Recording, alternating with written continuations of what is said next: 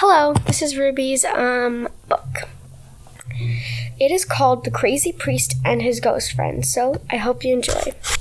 One day, Amanda was going to church with her family. She was excited because she had gotten a new dress as purple as a plum. Her eyes were huge as she wanted to jump up and down to put it on and show everybody there. After church was done, her grandpa stayed and said he wanted to talk to the priest, so she left with her family. That night, her grandpa never came home. Her family was scared, but her grandpa is very friendly and everyone knows him, so we thought he would be okay. Plus, the priest was his was his friend, and we thought he would be okay and back in the morning. The next morning, we waited and waited, but he did not come. As he drifted, as she drifted into a frightened glare over to her parents, we called the police and they interviewed everyone. Since we lived in a small town, it could be anyone. After we had they had no leads, we told them that grandpa had stayed with the priest. And they talked to him and said everything adds up and that grandpa was missing. After a little while,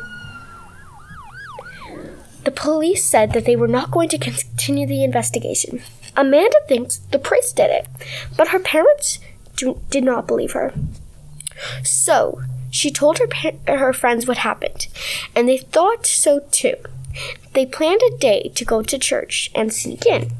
So as the days pla- passed, she got more and more frightened to go.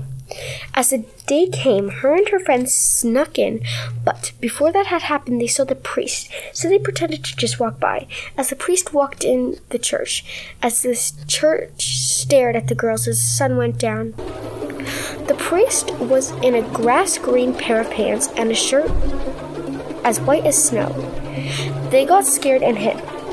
After 10 minutes, after 10 minutes, the priest walked out, and as the door shut, they ran inside. After they got in to the church, they got a weird feeling something was up, but they kept walking. As they made their way to the basement, they opened the door and were shocked of what they found. Her eyes opened even more as she looked at the bed. There was her grandpa, so she let out a little scream, not wanting, not wanting anyone else to hear. She was shaking as tears ran down her face. She ran up to her grandpa. and It also smelled like dead animal bodies and rotten eggs. She shook him and checked his pulse, but he did not have one. As she was shaking him, she she saw what was written on the wall. She read it out loud so her friends could hear it. It had said, I know you know what I did, and if you do not leave, you will be next. Scared, they ran to her house.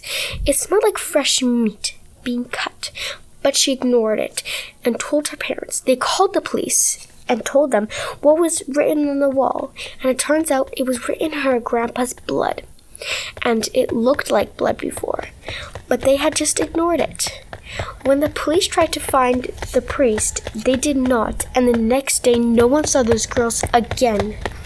The end. Thank you for listening to The Crazy Priest and His Ghost Friend. I hope you have a wonderful night. Da-da. Goodbye.